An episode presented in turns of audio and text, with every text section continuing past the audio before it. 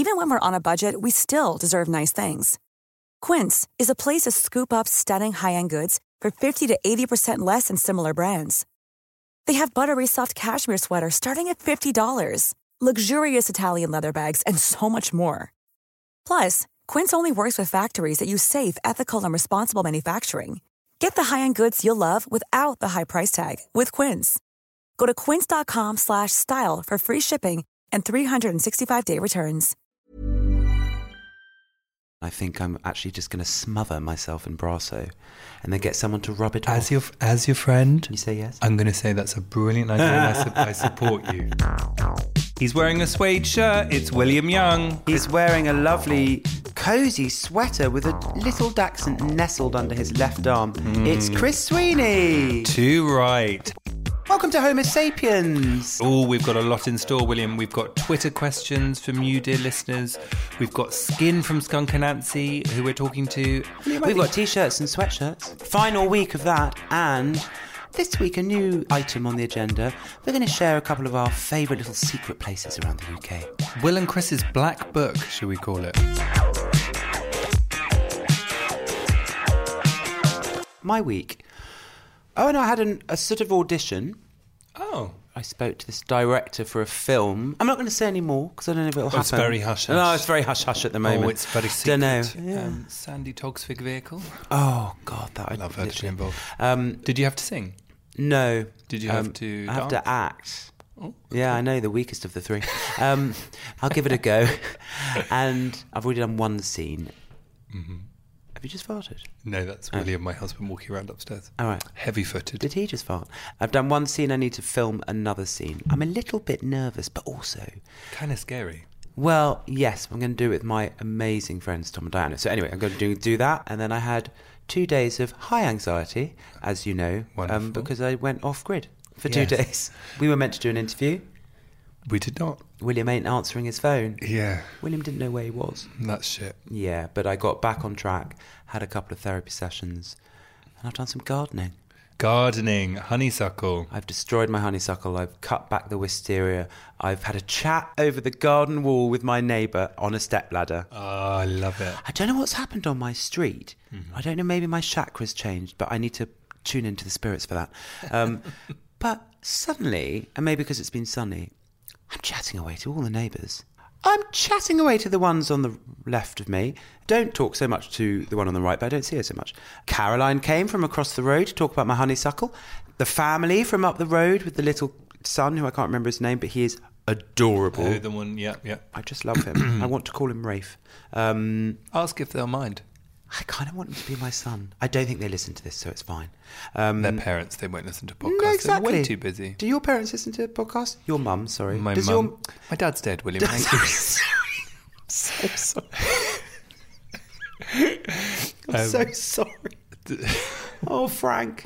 He might be listening. Frank, bless his heart, he would be listening if Would he have could. listened? Absolutely no way. No, no way. I tell you, it's very funny actually you say that because every time I ever showed the classic thing would happen when you directed a music video is a pop star would be in it, right? In the middle, probably singing. Yes. Every time I showed him one of the music videos I'd done, whether it be for Lily Allen, Sophie Ellis Bextor, Paloma Faith, every time I showed him the video, I'd press play, and about 30 seconds in, he'd point at the pop star on the screen and go, Is that your friend Amy? No. yes. And I was like, because my friend Amy was a model, so he'd seen photos of her around. I was like, no, I explained to you 30 seconds ago before I pressed play that it's dot dot dot pop star. He just didn't didn't get it, didn't really care, It's which I kind of loved. It's so funny, that, isn't it? And then, of course, would always then turn around from the screen and start talking to me. Yes, so while he's not watching. Yeah, so not watching it. Did you have that with your parents? Uh, I have it when I play songs to people, which is partly a measure of if it's not a good song or not, because people Mm. just start going, they'll just start talking. I'm like, I've written this song, I'd like you to hear Yeah. a little bit more than 10 seconds. Mm. My parents, they sort of listen and watch. I, to be honest, I think they're bored now. It's been 18 years. Mm. They don't give a shit if I'm on Today programme. I quite like that. I quite like it. I mean, sort of- they just, they've got a life to lead. But they like you because you're you, not because of what you do. I, that's up for debate, but I mean, I think, you know, let's be generous here. We've got to talk about Joe Root, haven't we? Because it's been a big old week for gay cricket, for gayness in cricket. Well, I think straight ally is too reductive. Yes. And uh, there could be arguments why is it more powerful and blah blah blah. But basically, a straight man, sporting guy, basically called someone on their homophobia. So a West Indian player was homophobic, said like you probably shag boys or something like that, and he went, "Why are you saying that? There's nothing wrong with being gay." So he reacted, and the mic picked it up. So the stump mic, they have a, a mic in the middle stump, Yes. picked up Joe Root saying, "Don't use gay as an insult." He said, "There's nothing Really? wrong being gay." And shit me, what a hero! What a hero. I just made me so happy. What was so nice about it is he really didn't. He was saying it privately. He wasn't doing. He wasn't making a thing out of it. And he really. He could have so easily just walked on and not bothered. It wouldn't have. It cost him nothing to walk on, but he chose to make a stand, a private and polite stand Oh as my well. god, he was really polite. Mm. so polite and so mild mannered, but at the same time firm. You know, it makes me happy, and I, I, I wish that I could see that even more from straight people in all public areas of life. Have you heard of this thing called the Chateau? Le Chateau Marmont in uh, Don Uh, Donovan. you know, dans Los Angeles? No, so it's this pop-up LGBTIQ plus bar and cultural space f- in southeast London. So it's near me. yes, How have you found out about this place? Freddie Lanker, who is a listener of ours, who makes amazing pottery. Oh, Freddie. Oh, oh, we like Freddie. We love Freddie. He posted about it, and I have felt that the queer nightlife in London appears to be dissipating. yes, And- I have felt that. and I just saw this place called the Chateau, and it's a, a venue, but it's it's a cultural space. So there are nights that go on there, but there's also daytime stuff like markets and fairs and things. So I like that. just really cool, and kind of feels like I don't feel like I've seen that before, and it doesn't always have to be about. Going out and getting Going out, pissed. and- yeah. yeah.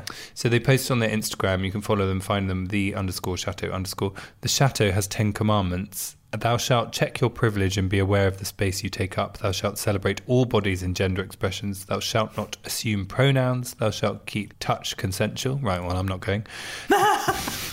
That's a joke. Thou shalt not shame others. Thou shalt party with others generously and harmoniously. Anyway, it goes on. I love that. but it's cool, isn't it? I'm I really excited. Go. Let's we go? Let's go. And then we can report back. I've got a big old dance in me at the moment. Oh God! And we're so much fun when we go out together. Do you know what? I nearly texted you last night after your Radio 2 show because you texted me saying it was over and I was going to text you saying, should we go out on a whim? oh my God! If you texted, I would have. But do you know, I had chicken satay uh, Deliveroo sitting in front of me, so I thought, I'll just have that. They put fucking pineapple in it. Oh, it's ridiculous.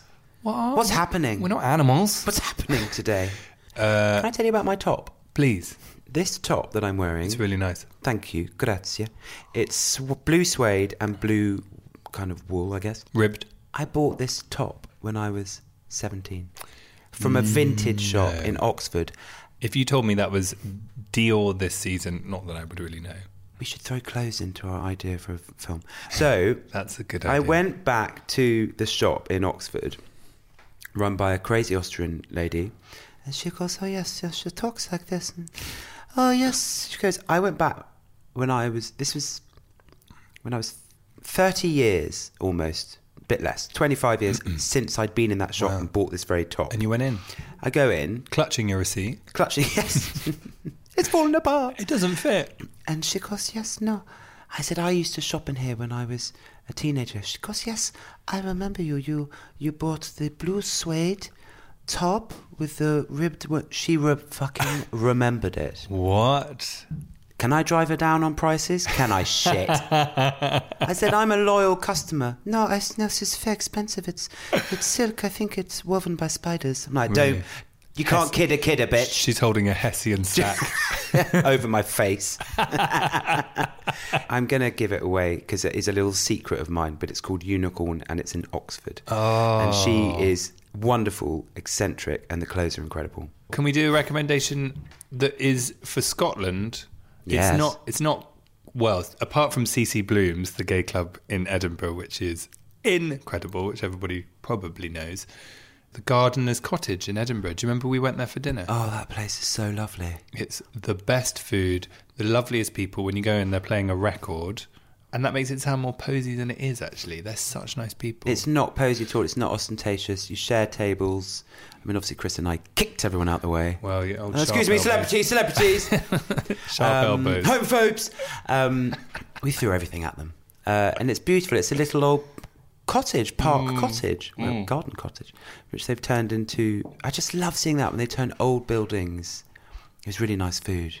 It was great. I got quite pissed on that wine, if I remember. You were shouting at the table.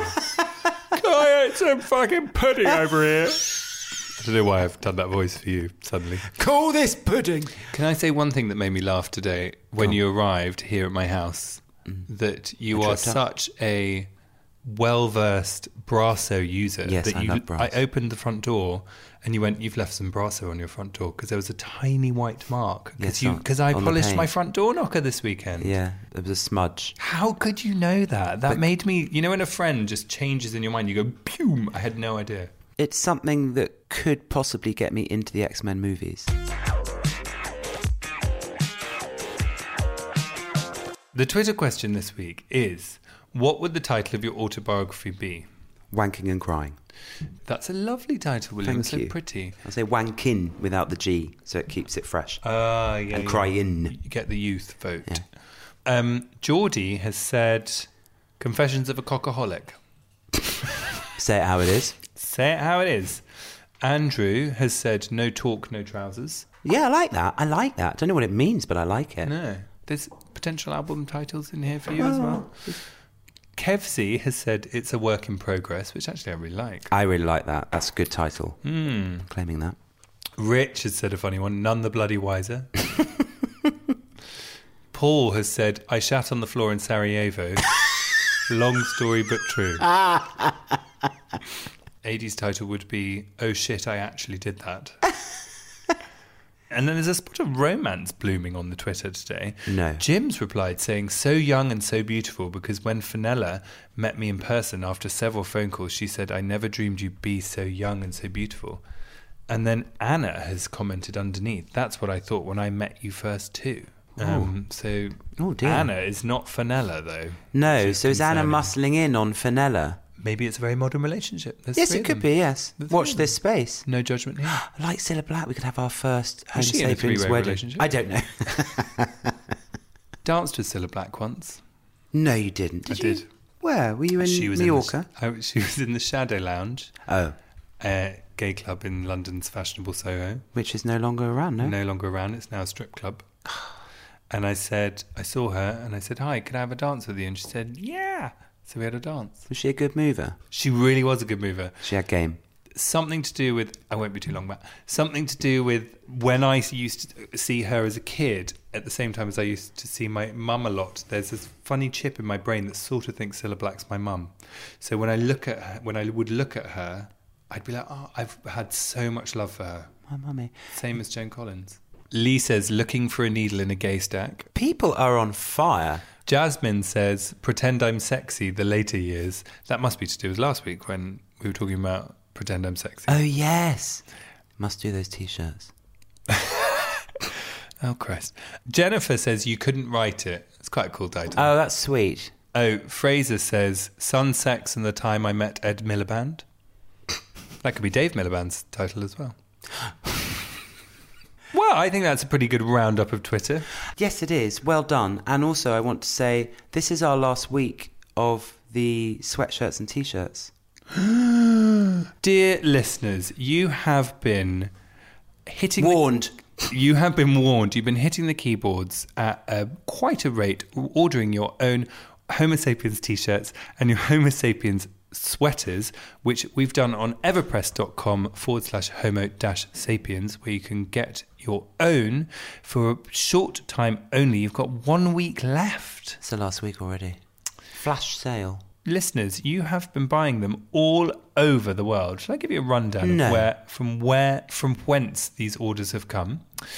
We've had Australia, Poland, Germany, Sweden, the Netherlands, Canada, the United States, and Portsmouth. Well, I know where I want to go. Well, exactly. Hmm? Hello, sailor. um, can I just say that if it would be lovely if people can, when they get their t-shirt or mm. sweatshirt, take a picture so we know they've arrived, mm. and you can tag us on Instagram. Yes. And I don't know how you do that.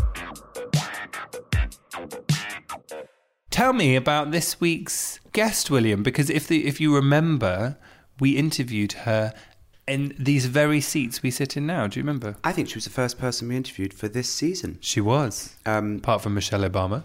yeah, but we're, we're not going to run that, are we? We're gonna can it. Yeah. Because we want big names. No, just proper names. Sorry, Mish. The book's done nothing.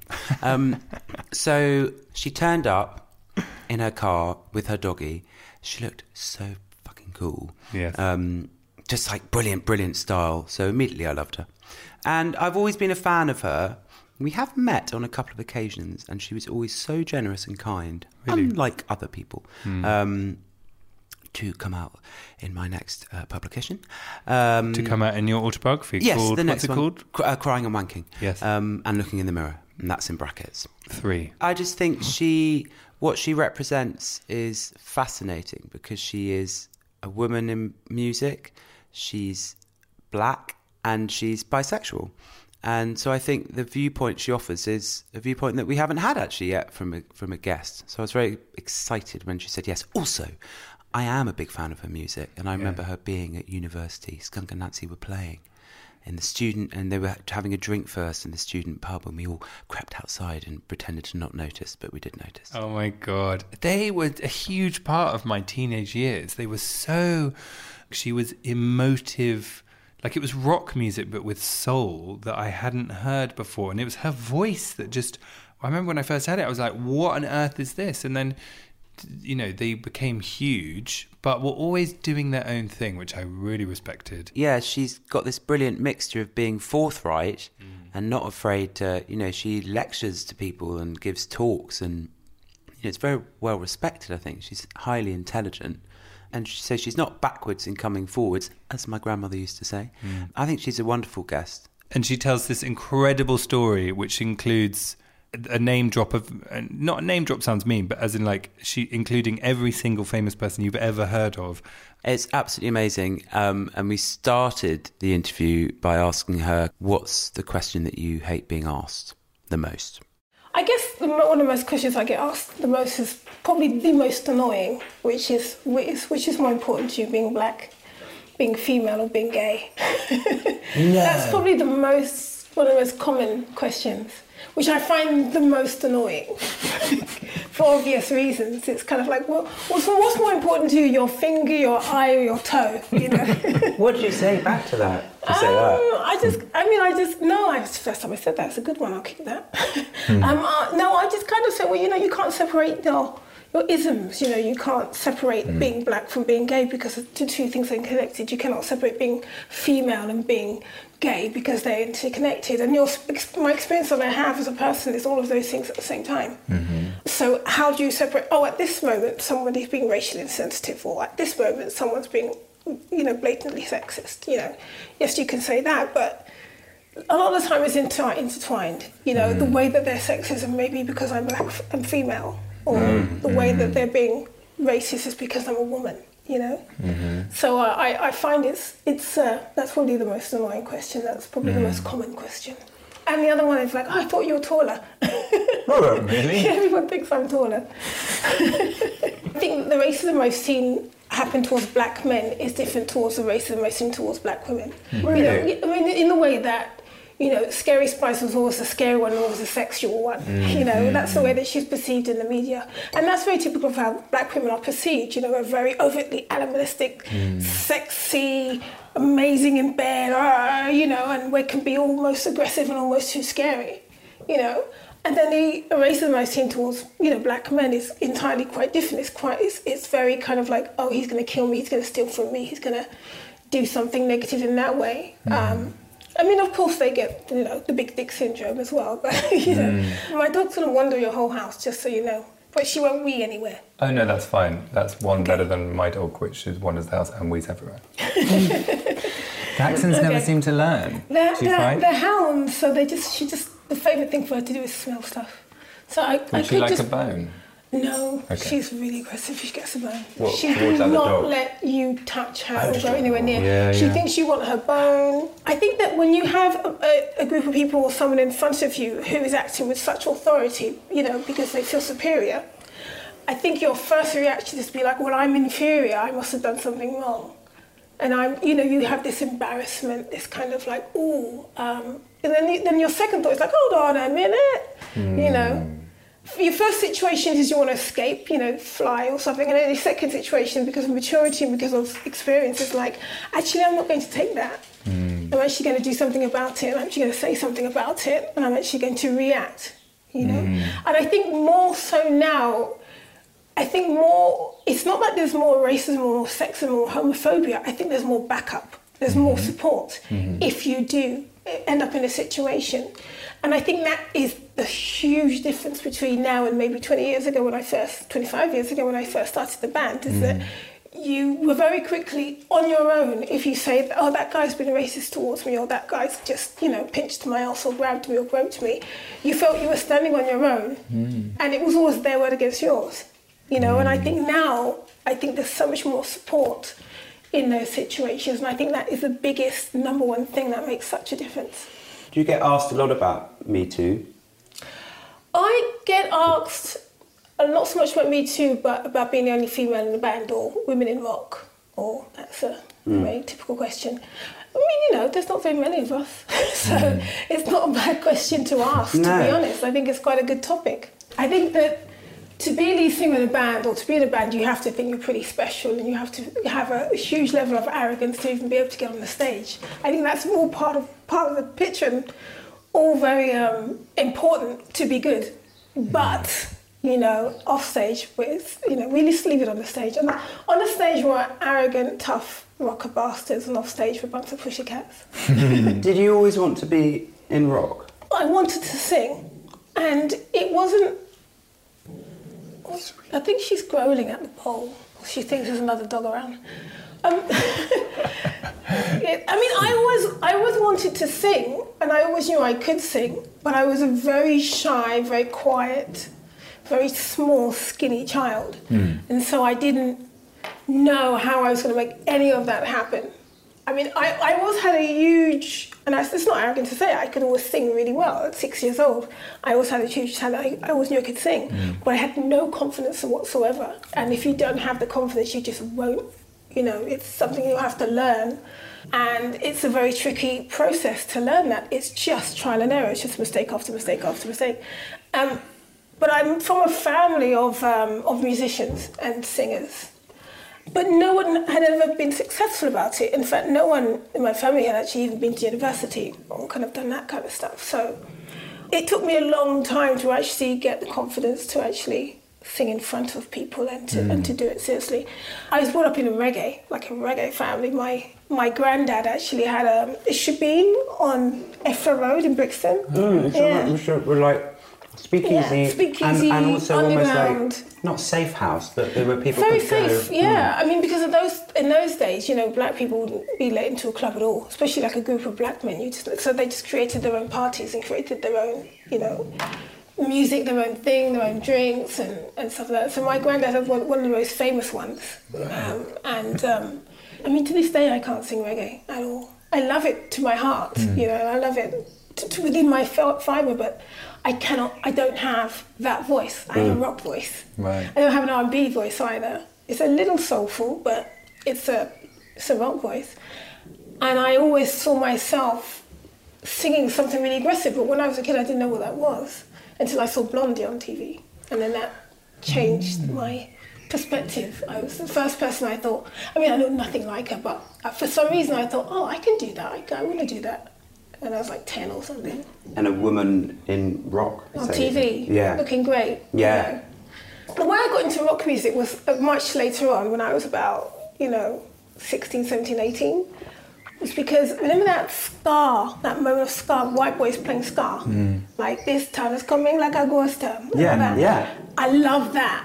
And that was kind of the first thing out of my own experience. I was still reggae, but it wasn't our reggae, it was their reggae. And then I got, discovered guitars, and I discovered The Cure, and then I discovered Led Zeppelin, and then that was That was it. But I just remember always having this vision in my head of me on stage going, ah, like microphone in front of my face, Right. screaming my ass off. That's in my head who I wanted to be. And I, because I think it's just that frustration of not being who I was, not being who I wanted to be. Having a childhood of just knowing that there was something else going on inside of me and that I didn't get the way everybody else was behaving. I didn't like the same music and I didn't want to dress the same way. And I don't know where that comes from. I mean, I just, I think just kids just come out how they come out. So when people like see see you on stage, because it is a, a part of you that comes out on stage, you know, and it. Do you think people are surprised when they meet you in person? Do you think do, Um, do people go like, oh, I thought she'd be like I- screaming I- in my face? That's when I met something her? I know because of people's reaction to me. I still don't get what people like when they see you on stage. I know it sounds ridiculous. No, I don't. I don't get it. I Love to Boogie is a song by English Glad. Oh it's a sign. single and tune by record label Annie. It later appeared What, on is, what do they think I Studio asked? I love to boogie. Yeah. You say that you don't know what they love. It's B-side, Baby Boomerang. This is a long Alexa, Alexa. It was in Google. I wonder what Alexa. they say. Sorry, I don't know that one. Don't Alexa, Alexa, stop. Yeah. Alexa, hmm. who is Skin from Skunk Anansie? Skunk Anansie are a oh. British rock band whose members include... Well done, Sue. Well done. Thank, Well thank you, Alexa. Alexa, stop. Here's a cool fact a crocodile can't stick out its tongue. Another cool fact you can get short term health insurance for a month or just under a year in some states. United Healthcare short term insurance plans are designed for people who are between jobs, coming off their parents' plan, or turning a side hustle into a full time gig. Underwritten by Golden Rule Insurance Company, they offer flexible, budget friendly coverage with access to a nationwide network of doctors and hospitals. Get more cool facts about United Healthcare short term plans at uh1.com. Even when we're on a budget, we still deserve nice things. Quince is a place to scoop up stunning high end goods for 50 to 80% less than similar brands. They have buttery soft cashmere sweaters starting at $50, luxurious Italian leather bags, and so much more. Plus, Quince only works with factories that use safe, ethical, and responsible manufacturing. Get the high-end goods you'll love without the high price tag with Quince. Go to quince.com slash style for free shipping and 365-day returns. I have the same thing in my house. You don't know what people are. I mean, I know because people tell me all the time, I love hmm. you because of this and I love you that. I don't get it. You know, hmm. I don't, and I just decided not to analyse that too much now. I think that's good though, isn't it? Though, because then it's completely authentic. You're not second guessing. You're just. Yeah, you're I mean, just, I think that it it's bad for the head to kind of listen to, you know, believe, Yeah. you know, read too much. But I never read reviews. You know, I read a review in the very beginning of my career, and I just thought, you know what, I'm going to stop this. And so mm. I don't read fan mail. I don't read reviews. I don't have any of that, good or bad. I don't get what people see because I, it's impossible for me to see what other people see in many mm-hmm. ways. Mm-hmm. I can stand outside of myself in the band on most things, especially songwriting. Mm-hmm. I'm the first one to go, you know, this isn't good enough. Is, my voice here singing, that's not good enough. But me on stage, I've never seen it. so, and it's not the same if you watch yourself back mm. on a TV screen. It's just not the same. People tell me that, oh my God, you're so much taller. And when they meet me, they go, oh, you're, you're so much smaller and you're quieter and you look younger and you're uh, um, not aggressive at all. And I was like, well, it's not me that's aggressive, it's the songs are aggressive, you know. I can't sing a song like Killing Jesus like it's a ballad. you know, so... Uh, That would be interesting. yeah, no, actually, it probably would work. That's a good idea. Um, when people look back on the 90s now, you know, it's, it's amazing how the facts change. Yeah. Um, but Skunk Anansie were never, ever a Britpop band. Right.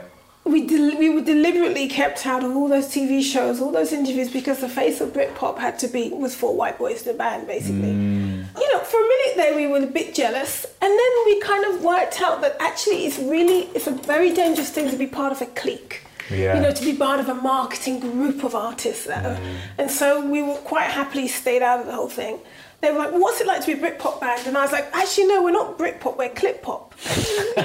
Because I was just taking a piss. Because for me, it's like, no, we're, we're our own scene. We're clit pop scene. Mm. You know, it's a completely different scene. We're not Britpop at all. And then that just became a huge thing. Now there's even a clit pop festival. Really? Yeah, there's a clit pop festival. And so That's it was, um, hilarious. uh, yeah, and it just became this huge big deal. And then suddenly other bands started calling themselves clit pop bands. Really? Yeah, it was really fun. And then I was like, okay, I'm making an announcement. We've disbanded the scene. There was only one band in it, and it was us.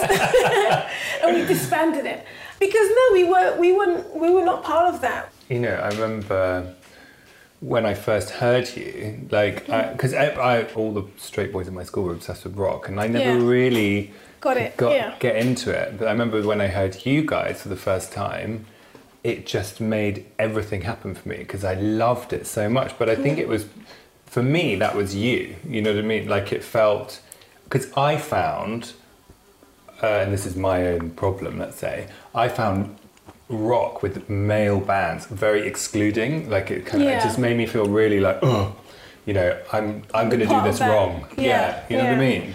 Yeah. Um, but I never considered you to be part of Britpop at all.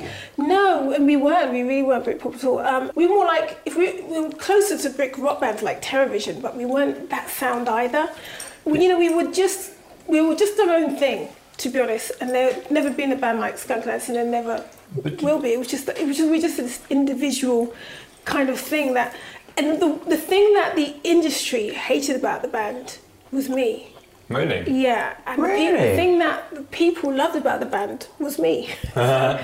so we've always had that dichotomy where the media doesn't quite like us, mm. um, but the people love us. And so mm. six million records later, every single interview will start with six foot, ball headed, bisexual, mm. aggressive. Black female lead singer of Skunk Anansie. That was literally one of those objectives was least three or four of them were the start of every single article because journalists tend to just copy each other. You know, they'll, they'll just say what someone else has said. And labelling, no? Just Um, labels. Yeah, just putting you profiling and stuff like that. It's like I've never said I was six foot. I'm not six foot at all. But I guess on stage I look like I'm six foot.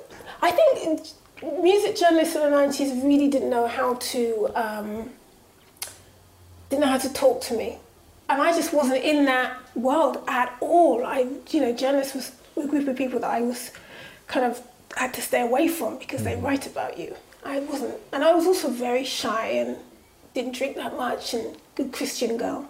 Oh, how that changed. and uh, I just wasn't going to be like, I barely drank because I had to sing all the time, and you know.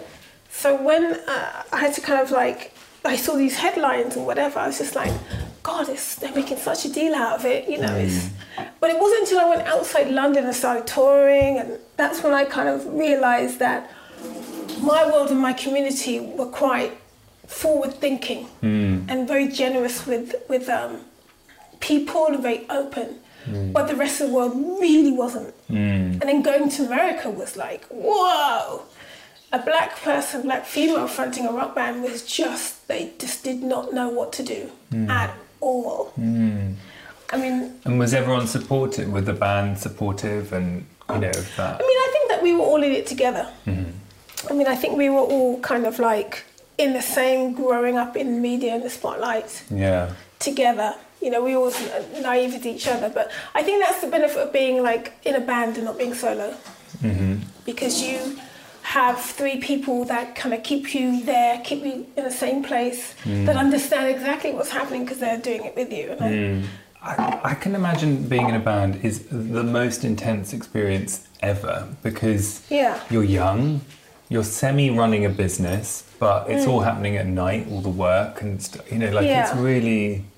But did you all just get on and. Yeah, we, you know, the one thing that my band has always had is good chemistry. And it's not all rosy, and it shouldn't be all rosy. And anyone who says it's all rosy is lying for their asses. Yeah. But it's, um, we're really good friends actually. Mm. And we always have been good friends, and we're still good friends. Mm. And we've always had that kind of like, I can say what I want to this person, I can say what I want to that person, you know, because we've just been through so much together, Yeah. you know. So, do you have a lot of people contacting you saying you represent something for me, and how does that make you feel? Do you like that? I or- think it's really important to stay in touch with who you are mm-hmm. and not with what people want to put on you mm. um, or make you feel guilty about. Mm. I mean, I think that I care and I'm compassionate about just about everything, but I think that you can only use your, you know, it's about what, what are my talents? My talents are singing. My talents aren't really being a spokesperson for a generation. That's not my talent. My talent is singing and writing songs, and that's the best thing that I'm about. I'm, I'm, I'm really good at that. I'm really good at singing on stage. I'm also consider myself an intelligent person, so I, there's other things that I can do to help. Um, but there's also things that I'm really not talented about, you know. And this is it comes back to the question of um, should everybody be in this age that we're that we're in, should everybody be writing political songs or not? And I'm like. Mm, only the ones that are really good at writing them. because the ones that are not good at writing political songs are, um, you know, going to write a bunch of awful songs and get slated for it. Feeling passionate about something and, and wanting to put it into a song and Skunk Anansie has actually been very good at writing very political songs. And I think that's down to the way that I perceive political things affecting society, affecting me and my community. So I saw little baby swastika on the wall, and in my head I went, gonna ask you "Who put little baby swastika on the wall?" It wasn't very high; it couldn't be more than four years old. And it's like this idea of this, like a child or four-year writing right during his first swastika, you know. Where were you? Where Um, you? It was I was in Brixton, and I saw it on the wall. I was like, that's, you know, and literally, who put that little baby swastika on the wall? Because it was like a baby drawn by a baby, and it was only so high. And I think that when you kind of make things in that kind of this is what happened to me, so mm. I can talk about this because this happened to me, and I know all about it, and I can talk about it with confidence and strength and knowledge. I think that's when politics really make a difference. But when you try and f- sum up the feeling of a generation, then you just run into cliche hell. Mm, yeah. you know. So you were able to see that and personally take an Personalise it, interpretation yeah. of it and write a song, and that's the right way for you to do it, rather than sort of flicking through the Yeah. papers, being like, uh, I think yeah, I think that's go. I, I think that's the right way to do it, and I think Yeah. that I have a talent for doing it that way. But for every great political song we've written, we've written probably fifty bad ones, yeah, it's and like you have to songs, kind of football songs Yeah, and Christmas songs. Christmas songs. Yeah, when someone tries to When a go at Christmas songs, You know, you can hear they're trying way too hard, brother. there's way too hard. Always a bell. Because they know if they get it right, Yeah. that's retirement. Oh, yeah, yeah. Do you know what I mean? It's like smells of that. What's Yeah. that band with Jared Leto? He had one out recently. Oh no. Oh, it was awful. Th- 30 it was Seconds awful. to Mars Seconds to or Mars. It was just frigging awful. Not a Christmas song. No, a political song. Oh. But it was kind of like, we're going to write, write a political song, but, you know, it's not going to be so obvious that our Trump supporters won't buy the record. Wow. Because being successful is way more important than actually really being political. But I look, want, I want to look like I care enough. But I have to say, I don't think that always. I think that the beautiful thing about music is that it should come from mm. everywhere. Mm. You know, obviously it should come. You know, a band like Everything, Everything should exist because they're making amazing music. Mm. But then you know, you got another artist like um, I don't know Stormzy or something like that, which has come up from the ground, and and that is also I mean, incredibly he's- relevant. I At the same time, it's kind of like I feel in terms of blacklist, it's one or the other. Mm-hmm. You know, it's kind of like we're more acceptable if we're like from the street, man. You know, because that's my music, and you know, Yeah. that's kind of That's cooler. been that's kind of been hijacked, I would say, in the Yeah. last two years. And then, but if you're black and you're doing not doing that, you know, you're in a rock band like Skunk Anansie, or you're doing something which isn't perceived as being black working class, you know, it's way more difficult. I think it's way easier if you're white and you're, you're kind of doing something that's perceived as black. Mm-hmm. That's way more acceptable than the other way around. And, and, and that's always been my gripe because I think it's always been difficult for, for black people to do rock music or to do classical music or to do mm. those kind of mm. things. yes, mm. very. What's that about? I think it's a, a comfortability with putting, you know, putting putting different kinds of artists, different types of people in boxes. Mm-hmm. We're comfortable with that if you stay in your corner, if you mm. stay in your box. That's we know how to do that. We know how to market that. I mm. I went to see so it's coming up for me a black ballet company, mm. and I felt I felt uncomfortable because I just wanted to see more black people in all ballet companies. I knew why it was important. So on that level, it's like absolutely get it. I just felt really uncomfortable. I felt like I was watching something under a label, and I thought, why does this have to be I think you labeled? know, as a, as a black kid, you're you know you're told you can be like Phil Stormzy, but you're not told you can be like Misty on Point or Misty Copeland. You know, you, you know, and that you can be a black ballerina. yeah, and it's Uh, you know, I, I mean, I think things are changing. They are Diversity is a massive, massive conversation all of the time. Um, who are the people that you've met over the years? You've been really thrilled to meet. Chaka Khan. Listen, we're in South Africa. This is going to sound like our, this story is a whole bunch of name drops. we, we were It's your, like, li- it's your life. yeah, So it's, I'm not you being. know, well, it's no. just, this is just what happened. These are the people in the room. So we're we're um we're we were like the first normal band to play South Africa, like multicultural band to play South Africa after apartheid ended. And um, we were invited by Nelson Mandela to go to this thousand men dinner he had, and so we're sitting in this dinner, and there's all these super famous people there. And at the end of it, they start reading out names of people to come up to be introduced to Nelson Mandela. So I'm there with Cass, and my bass player. And so we turned into reading out all this Michael Jackson, Nina Simone, blah, blah, blah, blah. And so we're like, Well, they were all- they were there. So we were kind of like, and I turned to Cass and goes, Skunk Anansie. And then we just clapped up so much so that we didn't hear them go, Skunk Anansie. we were like giggling. And then it's, no, Skunk Anansie. We're like, so we go, we go up and we like shake hands with Nelson Mandela. And then I go and stand next to Michael Jackson and Stevie Wonder. Wow. This Now, is this, is like, like- a hall of fame. Do you know what I mean? I was like, at the end of the girl day, I'm like a little Brixton girl, you know, and I'm like sitting there and I was like, so I turned to Michael Jackson, I go, hello, my name is Skin. And he goes, my name is Michael. You know, shake, I shake Michael Jackson's hand and then Stevie Wonder, like the, the all time, all time of The all god. time, the god of everything. And then my first record I ever bought, Nina Simone, kind of comes up in a. That's the first record I ever owned. So I'm like, oh my god, it's Nina Simone. But you know, you got to play it cool. and then Danny Glover. Danny Glover. It just goes on, and so I'm standing there, and it's me, Danny Glover, Nina Simone, and Stevie Wonder, and I'm standing there thinking, I cannot believe this is actually happening to me right now. And then you know, oh, let's sing Happy Birthday. So I start, I sing Happy Birthday to Nelson Mandela, Amazing. doing harmonizer with Michael, Nina Simone, and, and to Stevie Wonder. I was like, it was amazing. And then I spent the rest of the evening with Nina Simone. I can't Really? believe. I, can I say I feel a bit. just like- I can't actually look at you because you've met Nina Simone. Yeah. I actually like. I can't. I couldn't I believe feel- it myself, and I, I was just What's like, she like? Oh no, she. I mean, talk about she's another political. Yeah, I mean, she was Okay, she lived it on stage and Yeah. off. And and you know, she lived it on stage. Just she was hardcore. I don't know if you've seen any documentaries on her. Yeah. She was taking no prisoners at any point. Quite radical, you know, and quite. Um, I mean, I don't agree with some of the things that she would say and do, but I can understand it given what they were, the type of level of racism that they were dealing with in the '60s.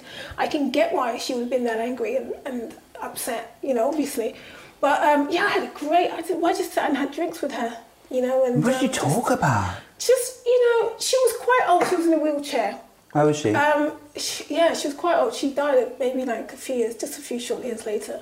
She was lovely. You know, we were just talking about music and voices and Any just- advice or anything like? Did you? You know, she well, she I can't remember all the details of it. I just remember her just talking about just herself, and then we had to play the um, the Nelson Mandela.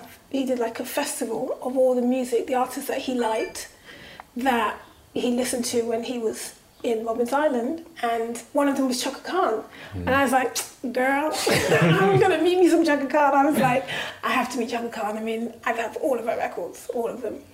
And so, and she again was just lovely. Really? She was absolutely amazing the way that as things happen, things in South Africa never run on time. They never, you know, this concert was three, four hours late. Mm. She was supposed to go on at 10. She was not going on till two in the morning.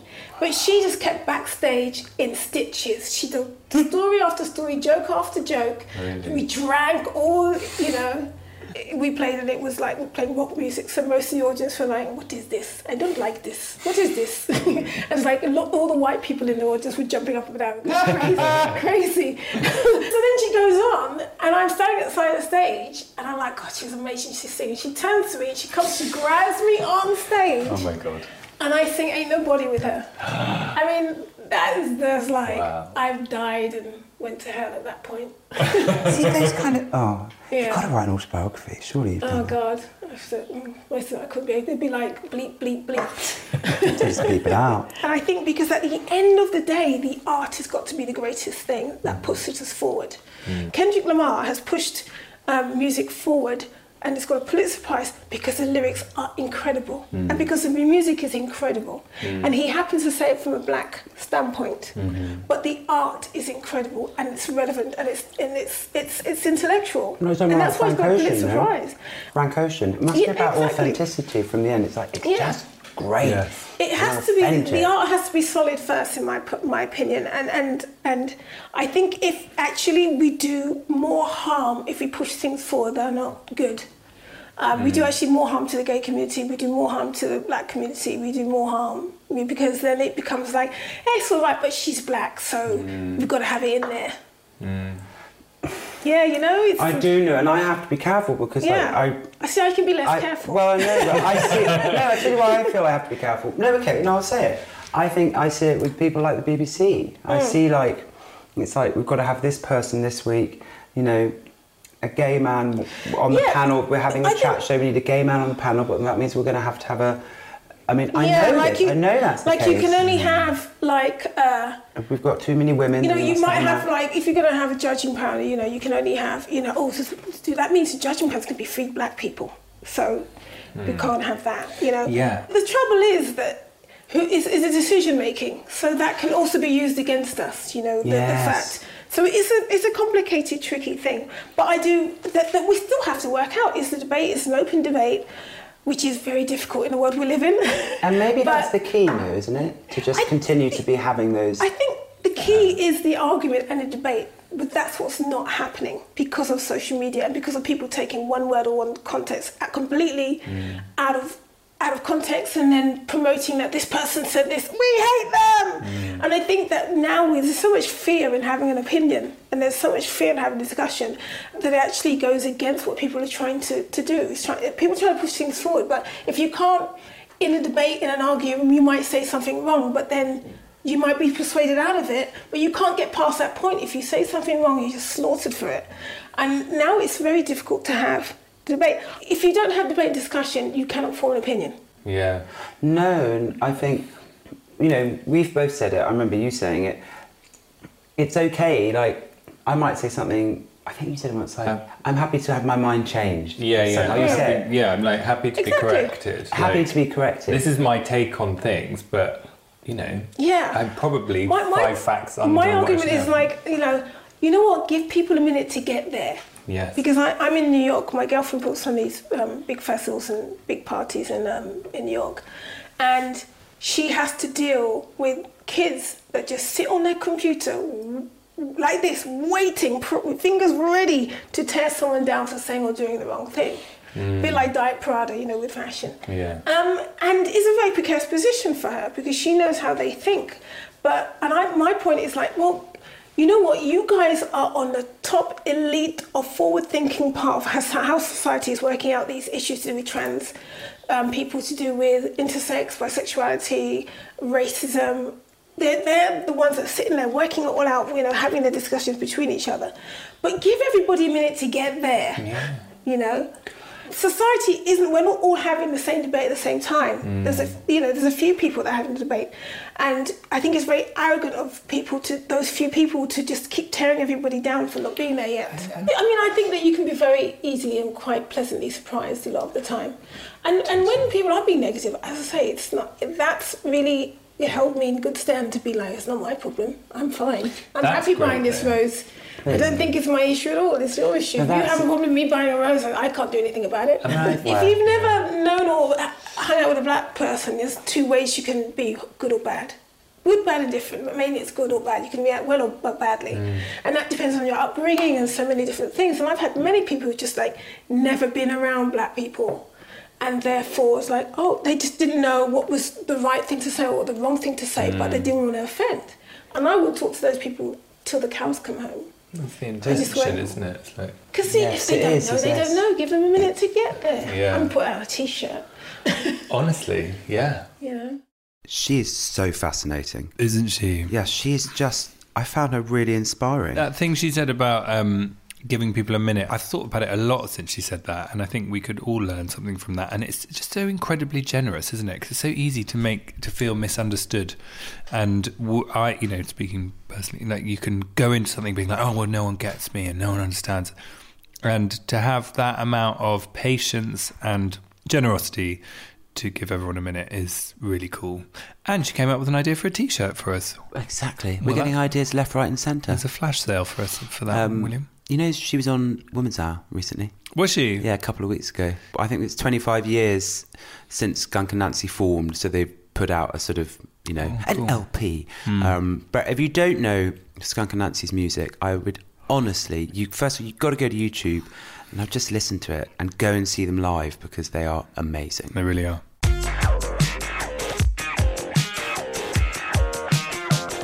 We've got to do a song, so it's got to be Skunk Anansie, even though I don't even know how you sing But this. I don't want your charity. Weak as I am, Homo sapiens. Weak Ooh. as I am. Homo sapiens. That's lovely. You've got a lovely, t- lovely temper to your t- your your voice. It's beautiful. Thank you. Do you think I could sing for a career? I I think it's definitely something we should explore.